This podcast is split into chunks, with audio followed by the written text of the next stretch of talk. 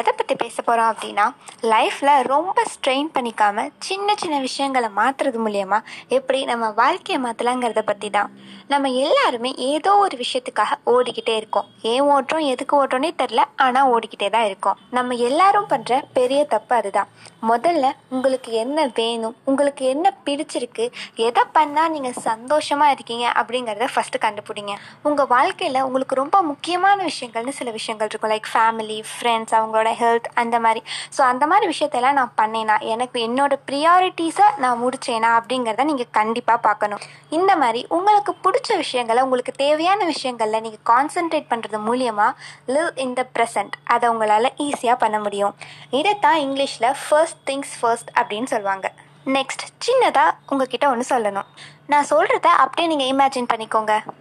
உங்களோட இறுதி ஊர்வலத்தை கற்பனை பண்ணி பாருங்கள் அதில் நாலு பேர் பேசுகிறாங்க ஃபஸ்ட்டு ஒன் உங்கள் ஃபேமிலி மெம்பர்ஸ் உங்கள் ஒய்ஃப் உங்கள் ஹஸ்பண்ட் உங்கள் சில்ட்ரன் எல்லாருமே.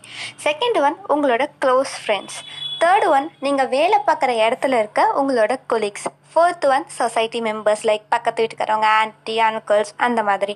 ஸோ இந்த நாலு பேரும் பேசுகிறப்ப உங்களை பற்றி அவங்க எப்படி ஃபீல் பண்ணணும்? அவங்க என்னை பற்றி என்ன நினைக்கணும்? நான் அவங்களுக்கு என்னென்னலாம் பண்ணணும்? அதை யோசிச்சு பாருங்கள் அதுக்கு ஏற்ற மாதிரி நீங்கள் இன்றைக்கே செயல்களை செய்ய ஆரம்பிங்க.